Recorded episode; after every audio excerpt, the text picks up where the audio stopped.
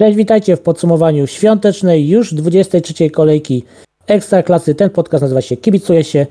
Y, Ja nazywam się Kamil Wawro i będę miał przyjemność poprowadzić dla Was ten podcast. Dzisiejszymi gośćmi będą Remik Banaszkiewicz Witam. oraz Paweł Grzywacz. Serdecznie witam.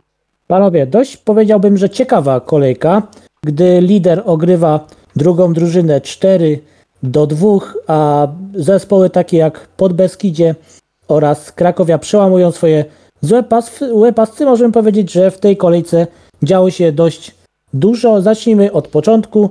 Pytanie pierwsze będzie do Remika. Remik, powiedz mi, jak widzisz y, Piast, awans Piastu do europejskich pucharów, ponieważ zajmują oni piąte miejsce. Jest to, są to trzy punkty straty do miejsca trzeciego, czyli do Rakowa. Oczywiście Raków ma mecz jeden y, zaległy, ale jest to dość y, mocna perspektywa, y, patrząc na to, że ostatni pojedynek Piast przegrał 22 lutego z Wartą Poznań. Tak, no Piast jak zwykle od kilku lat już z tylnego siedzenia tak się o nim nie mówi, a znowu atakują to podium, raz nawet udało im się mistrzostwo zdobyć. Waldemar Fornalik po raz kolejny udowadnia, że on nieważne co ma w zespole, on potrafi ukręcić zespół na miarę czołówki. No i Piast walczy o tę czołówkę i myślę, że Raków tego trzeciego miejsca nie jest. Będzie musiał walczyć do ostatniej kolejki, bo tam i, i Piast, i Lechia, tam kilku jeszcze jest chętnych. Śląsk też może. A co do samego Piasta, no Piast jest zbilansowanym zespołem, nie ma jakichś problemów. Tylko no u siebie grają słabo. Gdyby grali lepiej u siebie, to myślę, że mogliby nawet może nie mistrzostwo, ale myślę, że mieli, mogliby nawet spokojnie byliby drudzy może nawet, gdyby u siebie lepiej grali. Remek, jeszcze pytanie do, dotyczące Piasta. Większą zaletą tego zespołu jest Franciszek Plak, czy dość dobrze rozgrywający ostatnie spotkanie Michał Chrapek? Jeżeli miałbyś wybrać jednego z tych zawodników, który bardziej oddziałuje na zespół, to który by to był?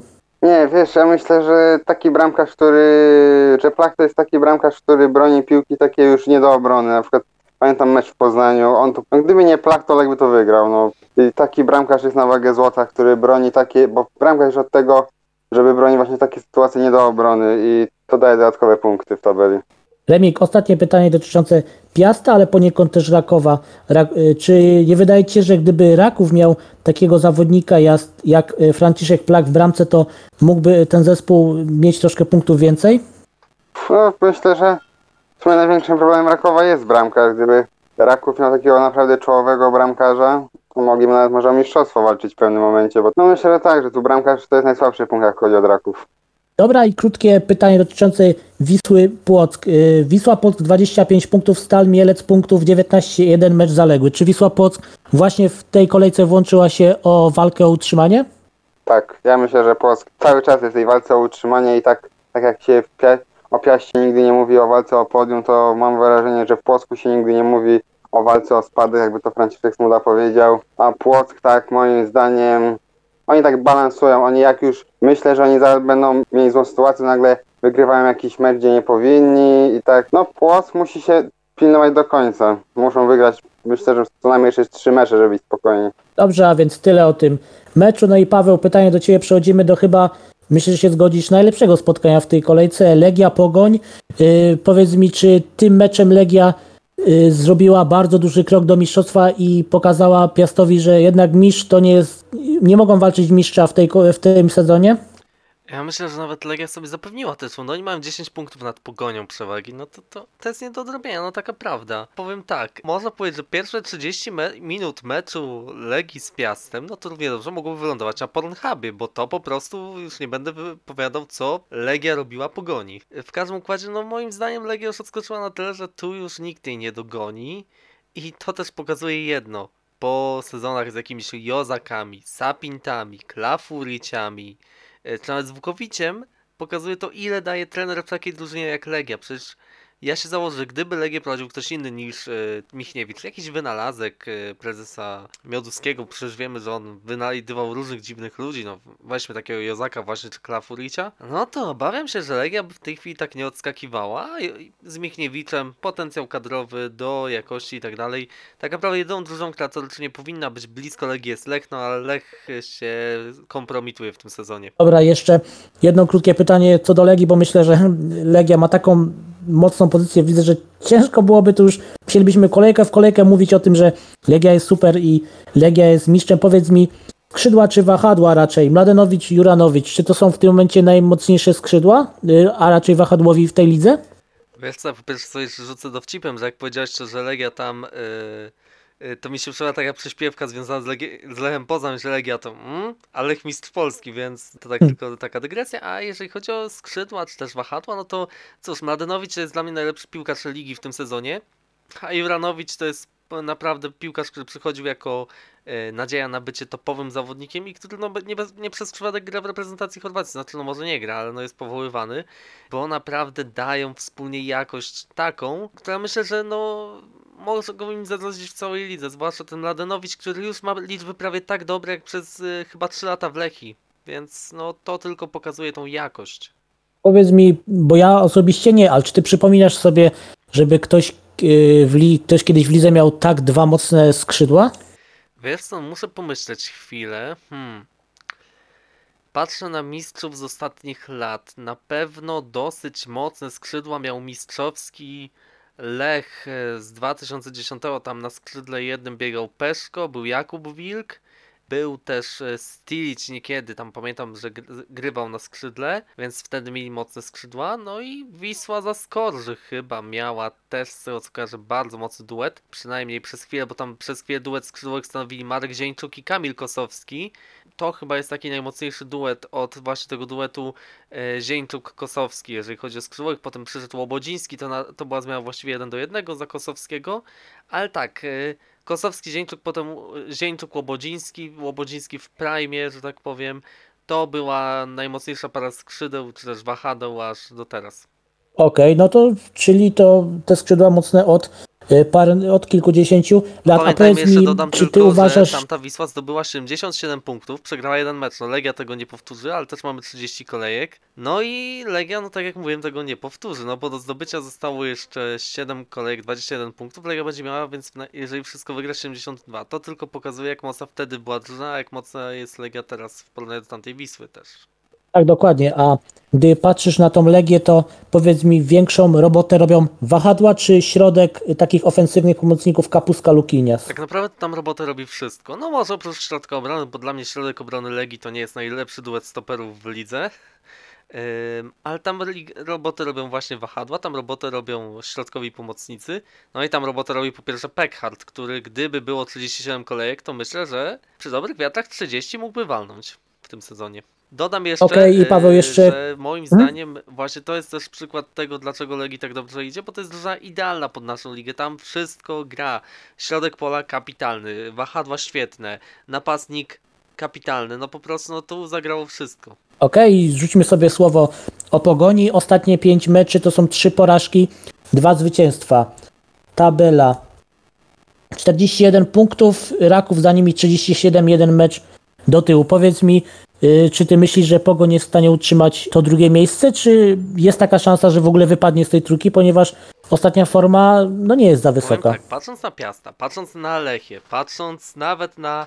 Tu wiem, że pewnie teraz, no ale patrząc na Wartę Poznań, no to myślę, że wszystkie te trzy drużyny są lepsze od Pogoni, zresztą od Rakowa też ostatnimi czasy. No Pogoń, nie wiem czy zmęczenie sezonem, czy co, no ale prezentują się słabo i dla mnie Pogoń, no tak jak sobie patrzę, może wypaść z tej pierwszej trójki, zdecydowanie może. Wiele zależy od formy poszczególnych zawodników. No i cóż, y, najgorsze właściwie dla Pogoni właśnie, że Legia ich tak znała, bo zawsze byli, uchodzili w tym sezonie za drużynę o świetnej defensywie, a tu dostali po prostu, przepraszam za określenie, ale tu się inaczej nie da dostać, w pierdol. Nie wyobrażam sobie, żeby Pogoń po czymś takim się tak naprawdę pełni podniosła. Myślę, że dwie następne kolejki jeszcze będą w ich wykonaniu wyglądać słabiej. Potem może wrócą, ale myślę, że Pogoń da radę do pucharów, jeżeli wejść z czwartego miejsca, bo Lechia, Piast, ich przeskoczą. No tam warte rzuciłem już po prostu, że są w lepszej formie, ale Lechia i Piast myślę Pogoń przeskoczą. I tu będzie walka Pogoni z Rakowem o top 4 moim zdaniem. Dobrze, więc przejdźmy sobie już do kolejnego spotkania. Remek, temat y, dla Ciebie dość, myślę, nieprzyjemny, ale myślę, że byłeś na niego gotowy. Krakowia, Lech. Krótki komentarz do tego spotkania i mam do Ciebie jeszcze dwa późniejsze pytania, ale skupmy się na razie na tym meczu. Jakie odczucia? Czemu nieprzyjemne? No Krakowia, no wiesz, no zgoda Lecha się przełamała, no może nie spadną, no będą na, nadal będzie mecz przyjaźni w lidze.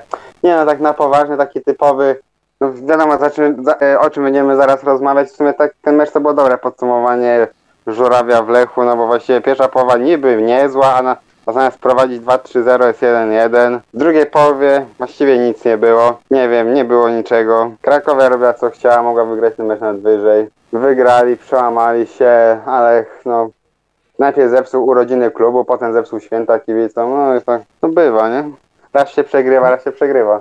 No niestety myślę, że jest to bardzo mo- mocne motto ostatnimi czasy Lecha. Rebik dzisiaj, bo dzisiaj jest wtorek, nagrywamy ten podcast, dostaliśmy wiadomość, że trener Żuraw został zwolniony. Oczywiście każdy już wiedział, że opuści, y, Sam że to stanowisko w końcu że zostanie zanim zwolniony. trener Żuraw odleciał, no już używajmy prawidłowej nomenklatury. Żurawie w końcu odlatują. No, powiedzmy, że odlatują i właśnie Remek, czy y, Żuraw odleciał w odpowiednim czasie, czy, myśl, czy według Ciebie powinien zakończyć ten sezon? Wam mówiłem nieraz, nie dwa szczerze, ten sezon i tak już do uratowania nie jest, ale dla mnie było najważniejsze, żeby Żurawia nie było w przyszłym sezonie, bo ja naprawdę się obawiałem, że on może zostać, bo w klubie ostatnio się dzieją bardzo dziwne rzeczy i ja już naprawdę, ja się tego obawiałem, no ale Żurawia nie będzie, czy teraz zwolnienie, no nie wiem, no dzisiaj sprawdzałem ile no Lech ma do podium, ile straty, 7, 8 punktów, 7 kolejek zostało, no nie wiem, no to nagle nowy trener wygra wszystkie mecze, no wątpię, no. Tak naprawdę do ostatniego miejsca 10 punktów tracą, to prawie tyle co do podium. Dobra, no i bardzo dużo mówi się o tym, że stanowisko po Żurawiu przejmie Maciej Skorża. Jesteś na tak, czy jesteś sceptycznie nastawiony do tej kandydatury?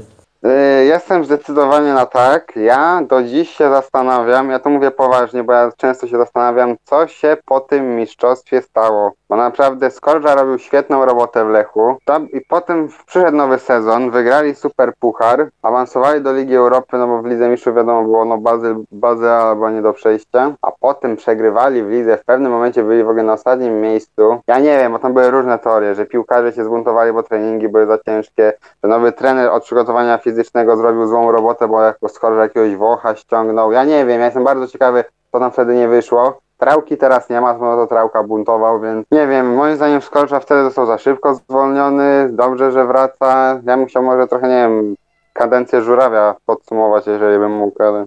Wiesz co, no śmiało, tylko tak krótko, żebyś się tak dużo nie rozwijał. Myślę, że Dobra, jest to bo to koniec, tak, więc fajnie by to było. Bo Żuraw, bo Żuraw był w ciężkim momencie, no bo w Kaczu, kiedy został Nawałka, zwolniona Nawałka, miał być trenerem Lecha na lata. I ten okres po pandemii bym chciał przypomnieć, bo wtedy Lech po prostu, no najpierw przegrał z Legią u siebie, a potem zremisował taki mecz w Lublinie, gdzie powinien wygrać. No Lech grał fajną ofensywną piłkę, no właściwie świetną. Żuraw prowadził dużo młodych graczy i to się naprawdę fajnie oglądało. Lech potem po, po tej porażce z Legią, on nie przegrał żadnego meczu. Wygrał nawet większość, no i zdobyli wicemistrzostwo, gdzie wtedy nikt się nie spodziewał po rundzie jesiennej. Potem przyszedł nowy sezon i te eliminacje do Ligi Europy były dobre, a w lidze było beznadziejnie i no nie wiem, no i po tym awansie do Ligi Europy się wszystko zamało tak naprawdę. Po nowym sezonie był problem, ponieważ Żuraw pokłócił się z asystentami i zmienił asystentów przed nowym sezonem. Jaki to miało wpływ? No my do końca nie wiemy. Ja nieoficjalnie się mówi, że oni się już pokłócili w półfinale z Lechią Pucharu Polski, ponieważ trener Skrzypczak uważał, że młodzi zawodnicy nie powinni podchodzić do karnych. A pamiętamy, że te karne przegrał. No i zmieniono sztab, był ten awans do Ligi Europy i pierwszy mecz z Benficą był dobry. Gdyby Dejewski nie grał w obronie, to może Lech by nawet zremisował z Benficą. No ale potem pamiętamy, co było w lidze. No Lech na 14 meczy w rundzie jesiennej wygrał 4 mecze. No 4 mecze, żeby Lech w Ekstraklasie wygrał 4 mecze, no, no naprawdę, no to jest żałosne było. Przyszła ta runda wiosenna, były te trzy wygrane z rzędu, no ale co, odpadli z pucharu i właściwie, nie wiem, tam Żuraw już nie ogarniał powoli, ja miałem wrażenie, żaden mu nie pomagał, gadanie rząsty jesienią, że kadra wystarczająca, wiadomo, że nie jest wystarczająca, że nie była wystarczająca na te trzy, żeby grać na trzech frontach, teraz czy ta kadra jest lepsza, no może ciut jest lepsza, no. No Wiadomo, że w Lechu powinno się wiele rzeczy zmienić, a na razie a zmieni się tylko trener. To pomoże, no na krótką metę może pomoże, a czy na dłuższą to nie jestem pewny. Dobrze, i ostatni temat dotyczący Lecha, to chciałbym się Ciebie zapytać o zdanie.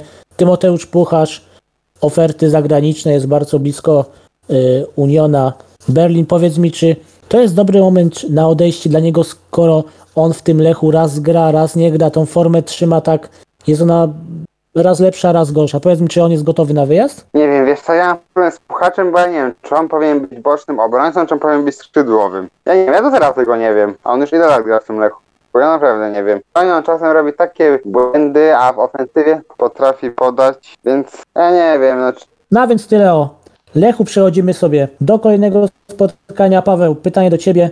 Mecz Górnik Zabrze, Warta Poznań. Ja wiem, że jest taki bardzo fajny hype na Warte Poznań, albo biedni, albo super grają. Jak dla mnie, oni w ogóle mnie nie przekonują na boisku i to, że raz wygrywają, a raz przegrywają, to, że potrafią wyrwać temu punkty, z tamtym przegrać, dla mnie nie robi żadnego wrażenia. Jest to typowa taka zapcha i dziura ligi, więc ja nie chciałbym jeszcze po tym spotkaniu Górnik Zabrze, a z Wartą nie chciałbym konkretnie w ogóle rozmawiać, bo tak naprawdę nie ma o czym. Paweł, pytanie tylko krótkie do tego meczu o ciebie. Czy ten podrabiany Bakajoku w Górniku y, Zabrze to jest najgorszy transfer ligi? y, ale to jest w ogóle, tu powiem ciekawy paradoks. Dwa najgłośniejsze nazwiska, które trafiają do ligi zimą. Boakie do Górnika i Miroslav Stok do Zagłębia. I nagle te dwa nazwiska, jeden były piłkarz Chelsea, Twente, Fenerbahce, drugi były piłkarz z Zvezdy z doświadczeniem w Serie A. Dwa materiały na gwiazdy ligi. Szczególnie, że Boakie jeszcze dosyć młody, no bo Stok po 30, a Boakie to chyba 93 rocznik, a potem jak przychodzi co do czego, to pomiędzy nimi ja wybieram w tej chwili, który jest najgorszym transferem ligi, no bo taka jest prawda. No i powiem tak, no powiedziałbym Boakie, ale no kurczę, on jeszcze coś potrafi, a jak patrzę na Mirosława Stocha, to tam takie mam, jakim cudem ten gość tyle lat się tak dopiero, że tak powiem, utrzymał. No przecież Mirosław Stoch walczy o euro tak, że jest gorszy od Jakuba Bednarczyka, a być gorszym od Jakuba Bednarczyka to już jest naprawdę niełatwe, dlatego Stoch przed Boakiem, jeżeli chodzi o najgorszy transfer. Co do Boakie, no to powiem tak. Myślę, że on może na, nawet w naszej lidze na dłużej zostać, bo po prostu nikt go nie będzie chciał poza ekstraklasą, poza tym górnikiem. A w górniku, no cóż, Artur Płatek czasem zalicza w topy, a czasem jest tak. Ja mam nadzieję cały czas, że z Boakiem będzie tak jak było z Jesusem Jimenezem, który też przyszedł. Pierwsze pół roku był słaby, a potem odpalił. Może tu będzie tak samo, no kto wie. Paweł, a powiedz mi, bo wydaje mi się, że bardzo rzutuje y, na ich opinii tych dwóch graczy, o których właśnie wspomniałeś, to, że oni w swoim stylu gry y, wydają się tacy, że oni tu przyszli uczyć, Pols- uczyć Polaków grać w piłkę i oni, gdy mają piłkę, to chcą zrobić wszystko. Strzelają z nieprzygotowanych pozycji, mają jakieś dziwne driblingi, dziwne wybory. Powiedz mi, czy to też nie, że słaba forma, bo można samo zagrać, ale to, że oni chcą na siłę zrobić coś, czego nie potrafią, to nie rzutuje na, tym, na, tej, na ich opinii, że są jednymi z najgorszych transferów w Moim lidze? zdaniem nie, no bo kurczę. I jeden i drugi rzeczywiście no, przychodzą, że tak powiem, z lepszego pił... Znaczy, że nie przychodzą z lepszego piłkarskiego świata tak naprawdę, bo obaj byli bez klubu, obaj, no jednak ostatnie lata nie wyglądały i wykonały tak super, więc moim zdaniem nie. Poza tym, no hello, najwię... najlepszy czas miał w Crwenej Zweździe Belgrad, no z całym szacunkiem do Crwenej Zvezdy, która jest bardzo mocnym klubem, ale to nie jest wiele lepszy świat niż Ekstraklasa, bo myślę, że polskie kluby w większości byłyby, powodzeniem grałyby w serbskiej Superlidze, no może tam wiadomo tylko Partizan, Crvena Zvezda, może Czukaryczki by odsadzały resztę naszych klubów, może Wojwodina. No i cóż, y, dla mnie, bo Akie to nie jest raczej gość, który tutaj z lepszego piłkarskiego świata i teraz pokazuje, e, że tam wy Polaczki wyjdźcie z drewnianych chat. Stoch tak samo, no hello, on myślę, on akurat Stoch jedzie na ambicji, on chce jechać na euro, więc stara się grać jak najlepiej. Nie wychodzi mu, być może po prostu Severa nie dopracował stylu gry do tego, co potrafi Stoch. A Boaki no po prostu moim zdaniem jest słaby i ja się powoli zastanawiam nad jedną ciekawą rzeczą. On ma teoretycznie 28 lat, ale to piłkarz z Afryki. I zacząłem się zastanawiać, czasem nie ma przebitych blach. Bo serio, jak patrzę czasem na boisku, to rusza się jakbym miał nie 28, ale tak z 35 lat momentami. Jeszcze dodam tylko do Stocha tutaj, yy, że znowu też, bo patrzę cały czas na tych dwóch piłkarzy, ich obserwuję, yy, że zobaczyłem jego statystyki z meczu z Lechią. I powiem tak, nie wiem czy w tej chwili Mirosław Stoch nie jest w ogóle najgorszym skrzydłowym ekstraklasy. Także dlatego też twierdzę, że jest to gorszy transfer niż Bo- niż Boakiem. Szczególnie, że Stoch pewnie czmychnie już yy, w czerwcu z ligi. No, bardzo możliwe. A więc zostaw, tak wspominałem, zostawmy ten mecz, bo tam nie ma o czym gadać. Przechodzimy do spotkania kolejnego, czyli Wisła Kraków kontra Podbeskidzie Remik. To będzie pytanie dla Ciebie, ale na początek pozwól mi jako kibicowi Wisły wyszczelić taki lekki monolog w stronę Wisły, ponieważ ja nie wiem, co się dzieje z tym zespołem. Na początku widzimy pressing Chybali, który tak nastawia tych zawodników tak, aby grali oni ofensywnie, fizycznie. Co prawda ja tego teraz nie widzę, oni się zachowują jak dzieci we mgle.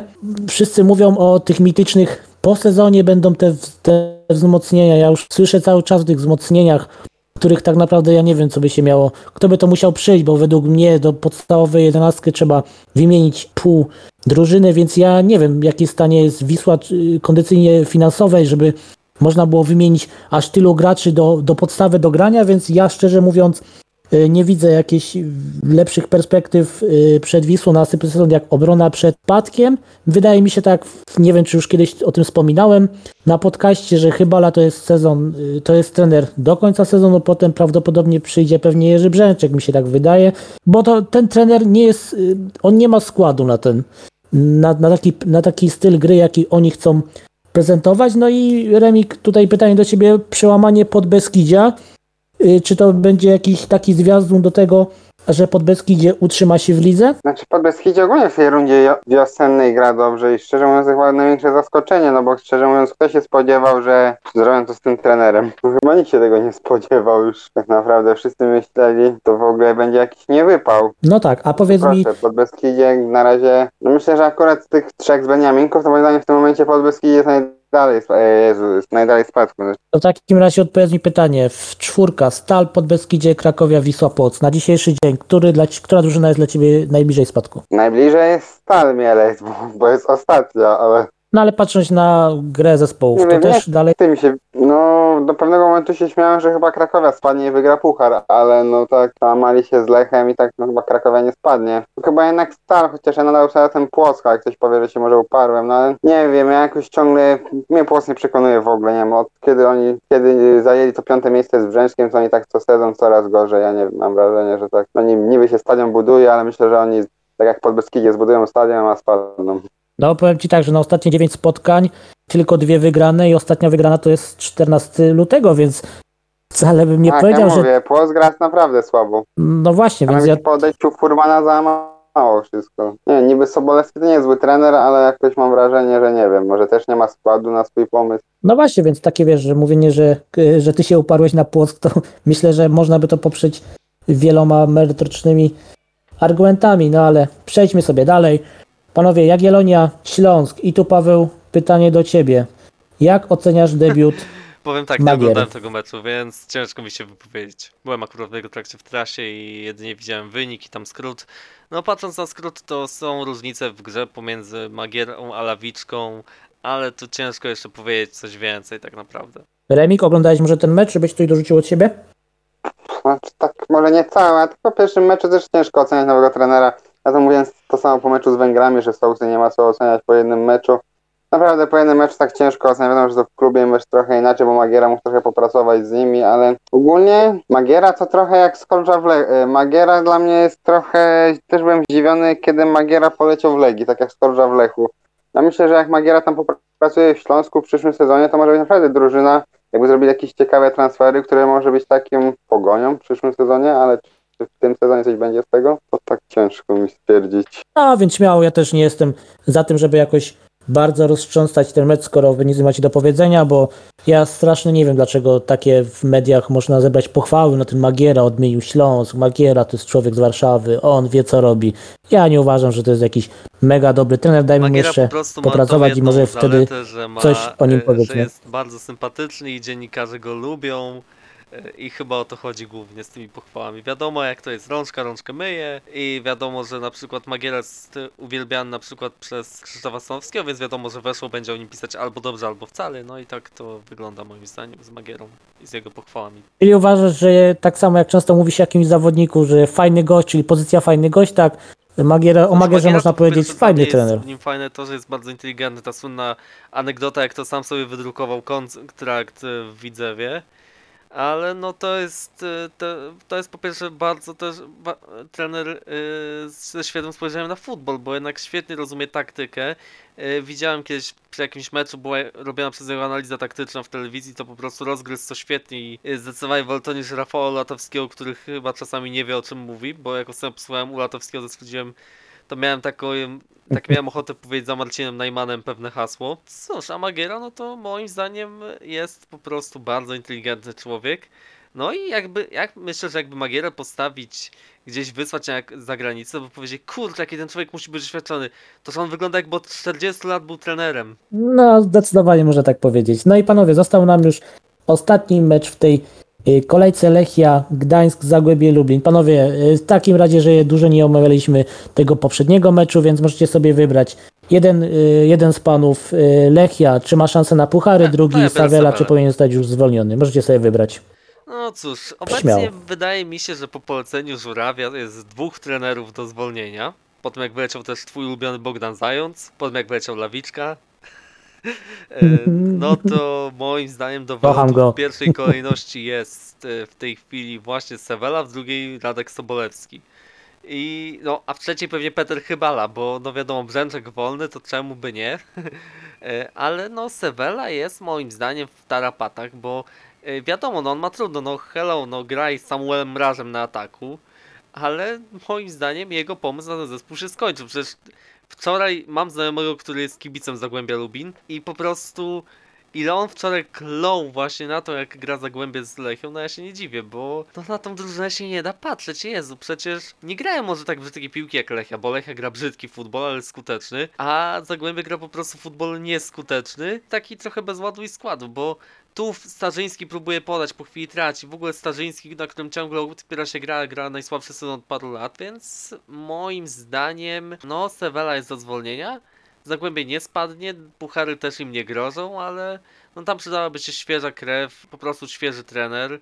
Jak patrzę na rynek trenerski, na tych, którzy są wolni, no to ciężko znaleźć kogoś idealnego może. Ale ja myślę, że można by tak, bo w tym sezonie już tak, tak jak mówiłem, nie grozi mu ani spadek, ani puchary, więc zwolnić Sewelę, zatrudnić kogoś e, tymczasowo, właśnie kogoś e, trenera drugiego, czy kto, ta- e, znaczy no nie, drugiego nie, bo drugim jest, drugi jest też Słowakiem, ale po prostu kogoś ze sztabu, nawet Wiesława Wojno z emerytury ściągnąć na te kilka ostatnich kolejek, a od nowego sezonu kogoś, kto fa- fajnie spojrzy na tą drużynę, bo no Zagłębie to jest fajny projekt, tam jeżeli byłby dobry trener, to myślę, że puchary bez problemu. Jeżeli Stokowiec osiągną o wiele słabszą kadrą puchary, no to czemu Sewela, który moim zdaniem ma mocniejszy zespół, by tego nie miał dokonać, albo ktoś inny? Remik, czy Lechia, Męczybuła, Gdańsk pogodzi Raków i Piast w, mie- w walce o trzecie miejsce? A może i drugie, no jak uważasz? Jest to możliwe. Znaczy, Lechia, wiem, od, zaczęła lepiej grać, od kiedy kibice do niej przyszli. Wiadomo, że to jest, wiadomo, nie proponujemy tego, tak, nie popieramy takich rozmów, ale no nie wiem, czy oczywiście żartuję, ale był moment, że mówiło się, że Stokowiec może polecieć. No i Ale czekaj, oni go i zaczęli grać, lepiej grać. po tym jak była myślę, wizyta że kibiców, Stokowiec to jest zobacz, nadal niedoceniany trener. motywacyjna pomogła tak naprawdę. No właśnie o tym mówiłem, no tak, tak, ale nie, pole, ale nie popieramy tego mimo wszystko. Yy, ja myślę, że Piastokowiec to jest nadal niedoceniany trener, moim zdaniem. W ogóle ja bym bardzo chciał go kiedyś w Lechu poznać. Ja wiem, że kibice Lecha jakoś z dystansem do Stokowca, nie chcą go, nie wiem. Ale ja bym chciał kiedyś może Stokowca w Lechu. Ja myślę, że szkoda, że Stokowiec nie jest teraz w sztabie Sousy, może by jakiś Polak by się tam przydał, ale Lechia, no wiadomo, no Lechia tak gra, no ale Polonia, Warszawa, Stokowca jak grała, no tak grają, no 1-0 wygrać, no i tak zawsze, by, Stokowiec tak zawsze grał, no to jest, to jest skuteczne, no piłka to nie są skoki, liczą punkty, Ale nie wiesz co, powiem, że mi się wydaje, jedna No rzecz. dokładnie. I W pan, Lechii wiadomo, że często, było, że często były problemy z pensjami. Jakoś wtedy, jak były te problemy z pensjami, to Lechia grała słabiej. Teraz gra dobrze, więc kto wie, czy czasem nagle Lechia nie zaczęła regularnie płacić. Bo może to jest właśnie ta tajemnica sukcesu. Ja pamiętam właśnie, jak w 2019 roku w Ki- w Lechii przez jakiś czas nie było pensji.